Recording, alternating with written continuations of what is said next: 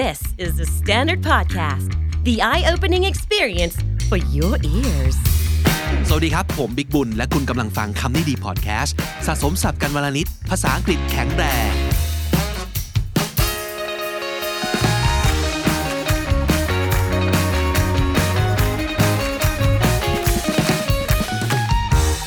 คุณผู้ฟังครับวันนี้ขอเปิดมาแล้วขายของก่อนเลย เพราะว่าเรากำลังจะมีอีเวนท์ที่น่าตื่นเต้น รออยู่วันนี้วันจันทร์ที่ 2 สิงหาคม 2021 ครับ This is a day that we need to talk podcast is semi officially back actually it's, it's, it's back and it's gonna be back for sure but uh, we have just had a special episode which is also a live episode uh, on the last Friday and today which is Monday we're gonna have another one เราจะมี we need to talk special นะครับ เป็นครั้งแรกที่เราจะรวม โฮสทั้ง 6 คนของ KND Studio นะครับรายการในเครือคำนี้ดีนั่นเอง ไม่ว่าจะเป็นคำนี้ดีพอดแคสต์ซึ่งจะมีผมมีน้องจีนะครับแล้วก็ host ใหม่อีก 2 คนชื่อเทมส์กับวิน ซึ่งถ้าเกิดติดตามมาทุก EP เนี่ยน่าจะได้ยินเสียงกันบ้างแล้ว นอกจากนั้นยังมี host ของรายการ English at Work ซึ่งก็คือบีนภัทรนั่นเองนะครับแล้วก็อีกคนหนึ่งแน่นอนเออเธอกลับมาคราวนี้หลังจากว่างเว้นไปเป็นปีเลยคือโบสาวิตรี ทั้ง 6 คนจะมาพูดคุยกันแบบไลฟ์นะครับที่นี่ YouTube Channel ของเรา KND Studio นะครับสามทุ่มตรงนะครับเราจะว่าด้วยเรื่องของการ how to be a happy bilingual เพราะว่าความว่า happy มันเป็น keyword ที่สำคัญเหมือนกันนะบางทีเรามีความสามารถในการพูดสองภาษา หรือดีไม่ดีมากกว่านั้น แต่ถ้าเกิดเราไม่แฮปปี้กับมัน เราคิดเยอะกับมัน เราพูดแล้วเรารู้สึกหงุดหงิดใจคับข้องใจ รู้สึกว่าเราไม่เก่งสักที นั่นก็จะเป็นสิ่งที่ทำให้เราไม่อยากจะใช้มันบ่อยๆ แล้วก็เป็นข้ออ้างให้เรารู้สึกแย่กับตัวเองครับ แต่ว่าจริง ๆ แล้วเนี่ยการเป็นไบลิงกัวเนี่ยเหมือนกับเรามีอาวุธ 2 อย่างอยู่ในมือเรา เราสามารถจะสนุกกับ conversation สนุกกับการ make friends ได้ เป็นสองเท่า ถ้าเกิดคิดอย่างเงี้ย มันจะเป็นสิ่งที่น่า happy มากๆเลย แล้วทำยังไงเราถึงจะสามารถใช้ทั้งสองภาษาได้อย่าง happy และได้อย่างใจเรา เราจะมาพูดคุยกัน ในค่ำคืนนี้ทุกคนที่สามารถทุกคนที่มาดูนะครับ สามารถจอยได้ในแง่ของการแบบส่งคำถามกับ live chat นะครับ แล้วก็ฟังเราพูดคุยถกประเด็นนี้กัน หวังว่าทุกคนจะได้ประโยชน์ไปด้วย แล้วก็เป็นการทำความรู้จักกับโฮสทุกคน ของ KND Channel ด้วยนะครับ วันนี้ผมมาพร้อมกับน้องดิว สวัสดีครับ สวัสดีครับดิวนี่เอ่ออนาคตอยากจะเป็นแบบว่าโฮสต์อีกคนหนึ่งของ KND Channel ไหมเนี่ยก็จะเป็นเกียรติมากๆเลยครับ น้องดิวเป็นน้องฝึกงานนะครับ เป็น intern Gen 4แล้วนะ รุ่นที่ 4 นะครับ แล้วเราก็กำลังเปิดรับ Gen 5 อยู่ด้วยใช่ใครสนใจก็ตามลิงก์ที่อยู่ใน description ของ episode นี้ไปได้เลย วันนี้ดิวมี แบบประเด็นหนึ่งอยากชวนพี่คุยใช่ไหมใช่ครับ เป็นประเด็นที่เรากำลังเจออยู่ แล้วก็คิดว่าเป็นปัญหาอืมใช่ครับก็คือประเด็นเกี่ยวกับการตัดสินใจอ๋อการเลือกครับ เพราะว่าเป็นคนที่ยังไงกับการตัดสินใจเหรอคือตอนนี้รู้สึกว่าชีวิตกำลังเข้าสู่ช่วงหัวเรียวหัวต่อ แล้วจำเป็นที่จะต้องเลือกเออว่าเราจะทำอะไรต่ออมกับชีวิต เพราะว่าเคนดีเจนโฟก็ใกล้ละใกล้จะจบแล้วใช่ไหมครับครับ ก็เลยต้องเลือกว่าจะทำงานหรือจะไปเรียนต่อ หรือจะทำอะไรดี ในสภาวะที่ยังมีโควิด ใช่ on top of everything ใช่ใช่ไหมภายใต้ครับสถานการณ์แบบนี้อืมแต่จริง ๆ แล้วเนี่ยดิวคิดว่าการตัดสินใจมันยาก เพราะเป็นเฉพาะแค่ช่วงนี้ของชีวิต หรือเป็นแบบนี้มาโดยตลอด คือเป็นคนรู้สึกว่า ตัดสินใจไม่ค่อยเก่งมาโดยตลอด ใช่ใช่ส่วนตัวก็คิดว่าการเลือกอะไรสักอย่างหนึ่งมันมันยากมาก เพราะว่าเราจะเป็นคนที่พยายามเอ่อมองแล้วก็วิเคราะห์แยกแยะอะไรเงี้ยเราก็จะเห็นว่าอันนี้ก็ดีเออนนั้นก็ดีเออแล้วถ้าเลือกอันนี้เราจะไม่ได้อันนั้นเลยเหรออะไรเงี้เอยอเออก็เลยจะเป็นเป็นแบบว่าปัญหาถกเถียงอยู่ในในหัวตีกันเอง ก็เลยน่าจะมีคำถามว่า why is it so hard for me to make decisions right yes especially a good one อ๋อโอเค of course you want to make good decisions ใช่ นี่ไงเป็นสิ่งที่เราอาจจะแบบแบบ overthink ในหัวเรา แต่แต่ก็แต่ก็เข้าใจได้แล้ว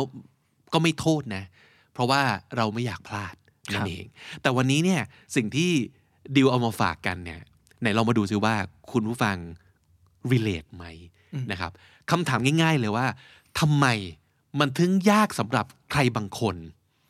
ในการตัดสินใจ เพราะว่าไม่ใช่ทุกคนนะใช่บางคนเขาเก่งเรื่องนี้มาก แล้วเราก็จะทึ่งเสมอว่าเฮ้ยทำไมเขาตัดสินใจแบบถั่วฉะได้ขนาดนั้นวะใช่บางคนเขามีแผนมีเอ่อภาพในหัวอยู่ ว่าในอนาคตเขาจะทำอะไรเป็นสเต็ปหนึ่งสองสามเรียแล้วงก็รายที่น่าสนใจคือแบบทำไมเขาตัดสินใจได้เร็วอืมแบบไม่ลังเลเหมือนเหมือนเหมือนพวกเราอะที่แบบใช่คิดเยอะทำไมเขาตัดสินใจไวกันจังเลยวะเออเพราะฉะนั้น so why is it hard for someone to make decisions ข้อหนึ่ง Okay the first reason is complexity คำนี้แปลว่าความซับความซ้อนซับซ้อน ความเยอะของมันนั่นเอง ยังไงฮะ ก็คือบางทีเวลาที่เราจะต้องเลือกใช่ไหมครับ แสดงว่ามันมีหลายตัวเลือกนั่นเอง เพราะว่าถ้ามันมีแค่ตัวเลือกเดียวเราไม่จะต้องเลือกใช่ไหมหรือสมมติแบบถ้าเกิดแค่สองอะไรเงี้ยอืมอ่าสมมติถ้าเกิดถามถามดิว ระหว่างต้องเลือกระหว่างหนึ่งหนึ่งในสองกับหนึ่งในสิบ ความยากความซับซ้อนเปลี่ยนไหมเปลี่ยนเปลี่ยนเลย เพราะว่าเอ่อหนึ่งในสิบนั้นมันอาจจะเป็นตัวเลือกที่ค่อนข้างเข้าท่า แล้วก็เอ่อมันจะง่ายลงมากว่านั้นนิดนึงก็คือเวลาที่เราแบบว่าshortlist มาละว่าข้อไหนเอ่อเข้าท่ามากที่สุด มันจะมีการคัดเข้ารอบเนาะใช่ใช่ใช่แล้วก็อย่างที่พี่บอกว่าจริงๆสองอัน คิดไปคิดมาก็อาจจะยากกว่าด้วยซ้ำจริง เพราะว่าไอ้สองอันนั้นอะ มันคืออันที่ดีมากๆทั้งคู่ จริงเนาะถ้าสมมุติเกิดมันแบบอันหนึ่งมันแย่กว่าอย่างเห็นได้ชัดเนี่ยมันจะไม่ยากเลย ใช่ แต่ถ้าสมมุติเกิดมันคัดรอบคัดคัดเข้ารอบมาแล้วเหลือครับสองแสดงว่าแบบโหมันตัดสินใจยากมากเนาะนะครับ แต่ว่านั่นแหละความที่เราต้องมันเป็น process มันเป็นกระบวนการเนาะการเลือกอะมันไม่ใช่แค่ A หรือ B จบครับมันโอ้โหบางทีแบบ A ถึง Z แล้วทำยังไงเราถึงจะโกยมาให้เหลือ short list ว่าเข้ารอบสุดท้ายเลยเหลือกี่ตัวเลือก มันคือแบบ choice overload เนาะครับคำนี้มันคือตัวเลือกเยอะเกินไปเออ ก็เลยเกิดปัญหา choice overload เพราะฉะนั้นอันหนึ่งมันคือจำนวนของตัวเลือกมันเยอะ อีกอันหนึ่งคือเรื่องเรื่องของการที่ต้องไปตัดสินใจหลาย ๆ ครั้ง เพราะว่า process ของการเลือก shortlist เข้ามาเนี่ย มันก็ต้องใช้พลังสมองพลังใจ อย่างเช่น ถ้าเราเป็นกรรมการแบบว่าตัดสินเอ่อนักร้องอะไรอย่างเงี้ยเราก็ต้องเลือกคนนั้นที่ก็ดีอยู่แล้วต้องต้องเลือกมาอีกเลือกมาอีก เพราะฉะนั้นมันจะนำไปสู่ความรู้สึกที่เรารู้สึกเหนื่อยล้ากับการตัดสินใจ ซึ่งในภาษาอังกฤษเขาเรียกว่า decision fatigue decision fatigue fatigue คือความล้าใช่ไหมครับใช่แต่เราไม่ได้ล้าแค่ร่างกายเนาะนี่ล้าในจิตใจล้าในหัวสมอง ก็คือ บางทีเรื่องของมันไม่ใช่เรื่องของจำนวนตัวเลือกที่เยอะ แต่บางครั้งดีไม่ดี ร่างกายเราไม่พร้อม หรือว่าร่างกายเรา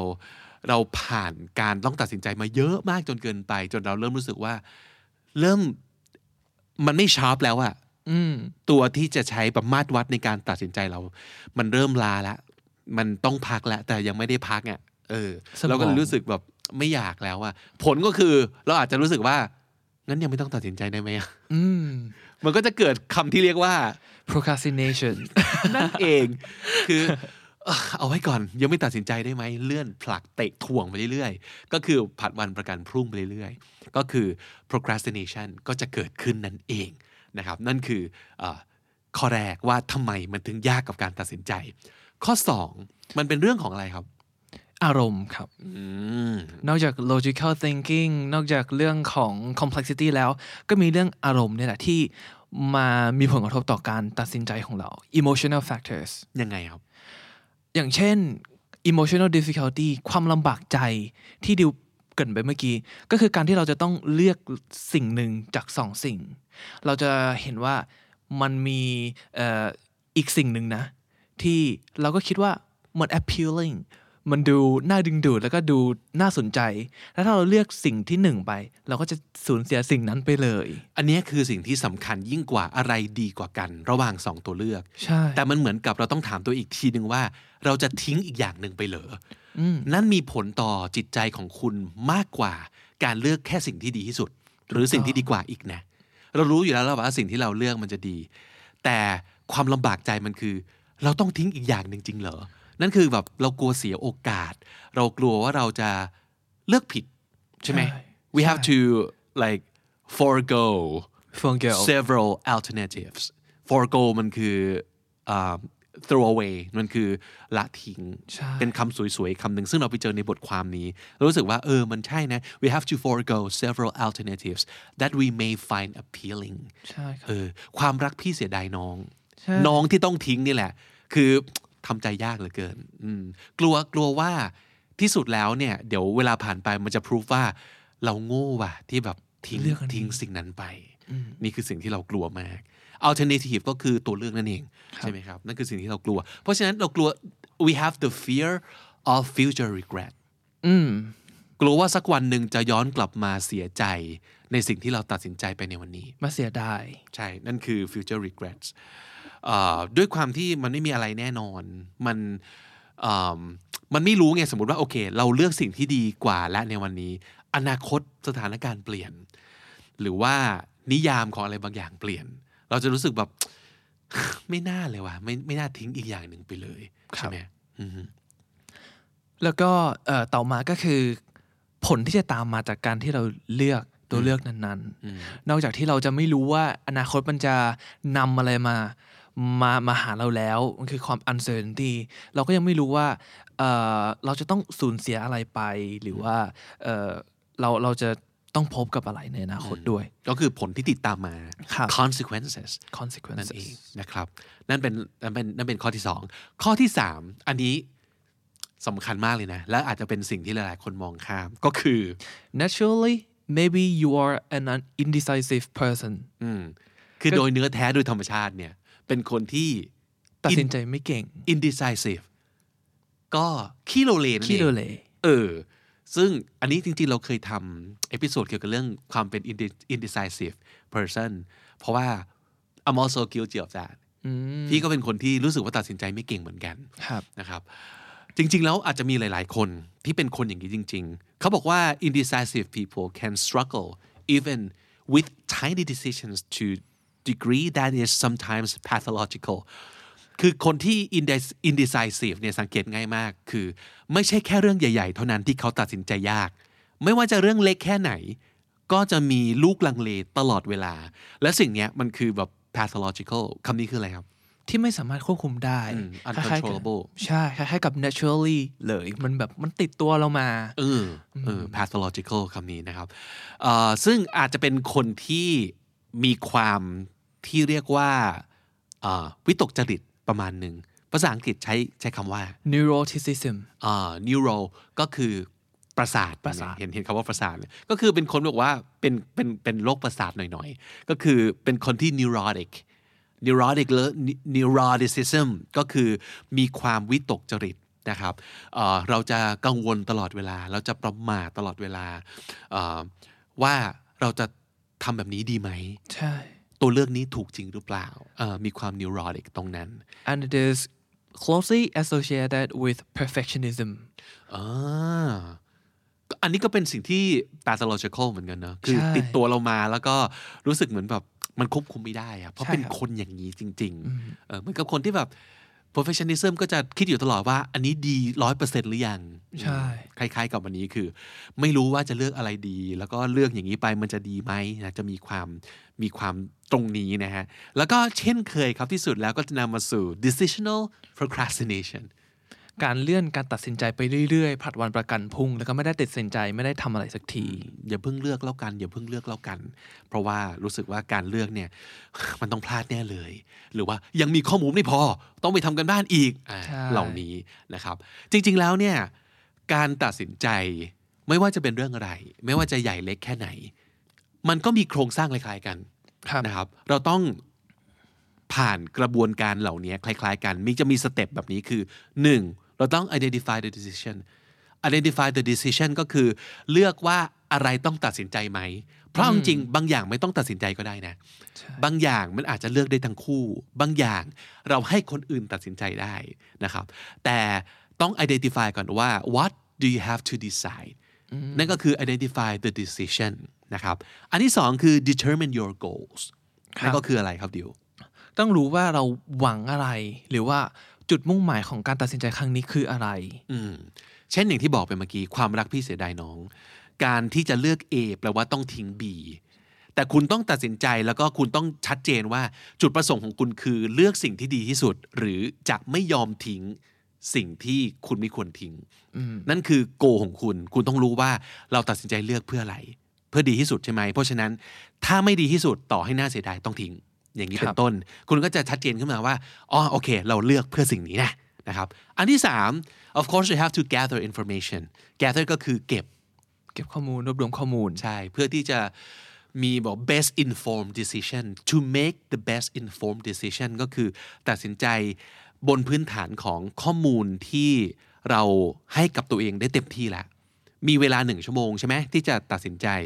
หนึ่งชั่วโมงนี้ข้อมูลที่หาไม่ได้เยอะที่สุด that's the best you can do ไม่ต้องไปคิดมากเออถึงเวลาหนึ่งชั่วโมงปั๊บตัดสินใจ based on ข้อมูลที่คุณมีแล้วจบนะครับ ต้องไม่ทำให้ตัวเองแบบน้อยไปมากกว่านี้นะครับ อันที่สี่คือ identify options ก็คือโยนตัวเลือกทั้งหมดที่เรามีข้อมูลทั้งหมดที่เรามีมาวางตรงหน้าแล้วเราดูว่ามีตัวเลือกอะไรบ้างอืมซึ่งความสามารถในการ identify options ก็สำคัญ เพราะบางอย่างที่เราโกยมาไว้ก่อนข้างหน้าเนี่ย it's not even an option yeah แต่ว่า it it might sound good but you would want to choose that Yeah. เพราะบางทีเราจะโกยมาก่อนสิ่งที่เราคิดว่าน่าสนใจ แต่บางที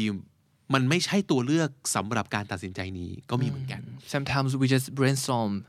we just throw ideas แล้วก็มีตัวเลือกแบบเป็นสิบเลยเออแต่จริงๆ แล้วคุณควรจะเลือกแค่แบบสามอันที่เข้ารอบ แล้วก็เลือก based on สามอันนั้น การที่จะได้มาซึ่งสามสามอันตัวเลือกสุดท้ายอะอันเนี้ยคือ skill ที่คุณต้องฝึกเหมือนกันนะครับว่ามันก็คือ skill ของการแบบต้องยอมตัดใจโยนสิ่งที่ไม่เกี่ยวทิ้งไปนั่นเองนะครับ อันนี้ก็คือมาถึงข้อห้า evaluate the options ใช่ มันก็คือการเลือกไอ้สามตัวนั้นเข้ามา แล้วชั่งน้ำหนักวิเคราะห์ดูว่าตัวไหนมีข้อดีข้อเสียอย่างไรใช่ analyze the pros and cons of each option ใช่ ต้องชัดเจนด้วยว่า pros and cons ของแต่ละอันคืออะไร based on อะไรนะครับเปรียบเทียบกันในเมทริกเดียวกันนะ สมมุติว่าเราจะเปรียบเทียบในแง่ของความคุ้มค่าก็ความคุ้มค่าอย่างเดียว หรือเราจะเปรียบเทียบในแง่ของอะไรสมมติเราอยากได้สิ่งที่เฟี้ยวที่สุดเราก็ต้องเลือก based on ความเฟี้ยวนะ อย่าไปเอาความเฟี้ยวไปบวกกับความคุ้มครับไม่งั้นเราจะแบบ เลือกไม่ถูกสักที เพราะเราต้องเวแบบชั่งน้ำหนักทุกอย่างตลอดเวลา มันจะกลับไปสู่ข้อที่สองที่เราต้อง determine goals ให้ได้ให้ชัดว่าเราต้องการอะไร เราต้องการเฟี้ยวหรือต้องการคุ้ม ใช่ นะครับ แล้วสุดท้ายก็คือ select the preferred option ก็คือที่สุดแล้วเราต้องเลือก เราต้องเลือกนะครับ นั่นคือสิ่งที่อาจจะช่วยคุณนะ ถ้าสมมุติเกิดคุณเป็นคนที่คล้ายๆ กับผมหรือดิวที่รู้สึกว่าการตัดสินใจไม่เป็นสิ่งที่ยากเสมอเลย แล้วเอาจริงๆนะ คนอย่างเราบางทีนะจะรู้สึกว่าถ้าไม่ต้องเป็นคนตัดสินใจก็ดีเหมือนกันนะบางครั้งอะใช่ ช่วยตัดสินใจมาเลย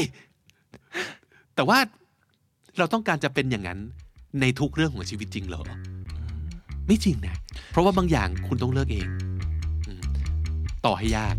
ก็ต้องเลือกเองครับ ศัพท์ที่น่าสนใจในวันนี้เกี่ยวกับเรื่องของการ make decisions กับดิวมีคำว่าอะไรบ้างครับ choice overload ตัวเลือกเยอะเกินไปนะครับ choice overload decision fatigue ความเหนื่อยล้าในการตัดสินใจครับ decision fatigue emotional difficulty ความลำบากใจนะครับ emotional difficulty forgo forgo คือละทิ้งครับ alternative แปลว่าตัวเลือกนะครับ แปลว่า options แปลว่า choice นั่นเอง alternative pathological คืออะไรสักอย่างที่มันไม่สามารถควบคุมได้ เพราะว่ามันเป็นธรรมชาติของเราจริง ๆ นะครับ มัน pathological neuroticism neuroticism หรือว่า neurotic นะครับ ก็แปลว่าความวิตกจริต นั่นเอง decisional procrastination การเลื่อนการตัดสินใจไปเรื่อย ๆ ครับ decisional procrastination และถ้าติดตามฟังคำนี้ดีพอดแคสต์มาตั้งแต่ episode แรกมาถึงวันนี้ คุณจะได้สะสมศัพท์ไปแล้วทั้งหมดรวม 5,836 คำและสำนวนครับ ตอนนี้มีใครที่กำลังฟังอยู่ แต่ว่าไม่อยากจะเป็นแค่คุณผู้ฟังอีกต่อไปแล้วหรือเปล่าครับ อาจจะอยากมาร่วมงานกับคำนี้ดี ตอนนี้มีโอกาสให้กับคุณไม่ว่าคุณจะเป็นนักศึกษานักเรียนหรือเปล่าหรือไม่ก็ตามอาจจะทำงานแล้วแต่ว่าถ้าอยากร่วมงานกับเรานะครับ เราอาจจะมาร่วมงานกันได้ในฐานะของการเป็น KND Intern Gen 5 เย้ มาฝึกงานกับคำนี้ดีกันครับ คุณสมบัติของคนที่จะมาฝึกงานของเราก็คือ ข้อที่หนึ่งค่ะ พูดอ่านเขียนสื่อสารภาษาอังกฤษได้ดีค่ะ อือหือ แล้วก็แน่นอนว่าต้องมี passion ในการทำคอนเทนต์ไม่ว่าจะเป็นรูปแบบพอดแคสต์ อืมหรือเป็นวิดีโอหรืออื่นๆ ที่ใช่คุณอาจจะคิดมานำเสนอเราได้นะ อือหือแต่ว่ากลุ่มเป้าหมายของเราก็คือคนที่อยากเรียนรู้ ภาษาอังกฤษมากขึ้น คนที่อยากจะฝึกฝนภาษาอังกฤษและอยู่กับภาษาอังกฤษแบบรอบๆตัวให้มากขึ้นนะเราอยากจะช่วยเหลือคนเหล่านี้นั่นเองนะครับ เราเปิดรับทั้งหมด 3 อัตราก็คือ 3 คนนะครับอือหือสองคนแรกคือตำแหน่งอะไรครับน้องจีครับตำแหน่ง creative หรือ host ค่ะอือหืออมต้องทำยังไงบ้างถ้าอยากสมัครตำแหน่งนี้ ถ้าอยากสมัครตำแหน่งนี้นะคะ ก็ต้องส่งคลิปวิดีโอยาวไม่เกิน 5 นาที อันแรกเลยก็คือแนะนำตัวเองเป็นภาษาอังกฤษและภาษาไทย แล้วก็ข้อที่ 2 ค่ะ ให้ตอบคำถามนี้เป็นภาษาอังกฤษนั่นก็คำถามคือก็คือ if I were the prime minister of Thailand right now I would or I would not ถ้าเกิดผมหรือหนูหรือฉันได้เป็นนายกรัฐมนตรีของประเทศไทยในเวลานี้เลยนะครับอืม this minute ผมจะหรือว่าฉันจะทำหรือไม่ทำอะไรบ้างใช่อ่า ว่ามาอันนี้ขอเป็นภาษาอังกฤษล้วนอือหือนะครับ แต่รวมกันแล้วทั้งแนะนำตัวเองทั้งตอบคำถามนี้ ทั้งหมดแค่ 2 ข้อเองอืมไม่เกิน 5 นาทีนะครับใช่ย้สั้นๆำไม่เกิน 5 นาที คือสั้นเกินไปไม่ว่าถ้าคอนเทนต์เด็ดอืมแต่อย่ากเกิน 5 นาทีเด็ดขาดใช่นะครับ แล้วก็แค่นั่งหน้ากล้องแล้วก็พูดกับตัวเองอัดพูดอัดมา แล้วก็ส่งคลิปที่ว่านี้เข้ามาที่ไหนครับ เข้ามาที่ อีเมลนะคะ podcast at the standard co อืมใช้หัวข้อว่า Candy Intern Gen 5 ครับ แล้วก็สำหรับคนที่สมัครวิดีโอเอดิเตอร์อีกตำแหน่งหนึ่งนะครับ ซึ่งเราอยากจะได้คนที่ชอบในเรื่องการ content ทำ content วิดีโอครับอือหือก็ส่งเข้ามาได้เช่นเดียวกันนะครับใช่ที่ที่เดียวกันเลย แต่ว่าสิ่งที่คุณจะต้องส่งเข้ามาเนี่ยไม่ต้องทำวิดีโออย่างนั้นแล้วนะ แต่ว่าคุณส่งอะไรเข้ามาได้บ้าง ก็แนะนำตัวเองสั้นๆ ในอีเมลก็ได้ค่ะ แล้วก็ส่ง portfolio ผลงานหรือว่าอะไรที่เคยทำเกี่ยวกับการตัดต่อวิดีโอเนาะอืม หรือการ produce ก็ได้หรือว่าอืมเอ่อเคยไปทำวิดีโออะไรไว้ใช่นะครับใช่ส่งมาให้เราใช่ดูหน่อยว่า คุณเป็นแบบเป็นเป็นสายไหนอ่าสายฮาสายจริงจัง สายแบบตัดต่อฉุดฉาดหรือว่าสายบอกว่าสายพี่เจ้ยหรือเปล่าบอกว่านิ่ง ๆ เท่ๆหรือเปล่าอ่าอะไรอย่างนี้ก็ส่งเข้ามาให้เราดูได้เลยนะครับ ทั้งหมดย้ำอีกครั้งหนึ่งส่งมาที่ podcast at the standard co deadline คือ 2 สิงหาคมค่ะครับ อย่าให้เกินเที่ยงคืน 2 สิงหาคมเด็ดขาดนะครับอืมและหมายเหตุครับ ถ้าเกิดพร้อมฝึกงานได้เลย จะพิจารณาเป็นพิเศษนะครับ และนั่นก็คือคำนิดีประจำวันนี้ครับ ฝากติดตามฟังรายการของเราได้ทาง Spotify Apple Podcast หรือทุกที่ที่คุณฟัง podcast นะครับสำหรับคนที่อยากได้คอนเทนต์การพัฒนาภาษาอังกฤษหรือว่าคอนเทนต์2ภาษา ติดตามเราได้บน YouTube ที่ Channel KND Studio ฝาก subscribe ฝากกดกระดิ่งแจ้งเตือนเอาไว้ด้วยนะครับ วันนี้ผมบิ๊กบูลแล้วก็น้องดิวด้วย ต้องลาไปก่อนนะครับ แล้วก็อย่าลืมเข้ามาสะสมศัพท์กันทุกวันวันละนิด ภาษาอังกฤษจะได้แข็งแรง สวัสดีครับ สวัสดีครับ The Standard Podcast, eye opening for your ears.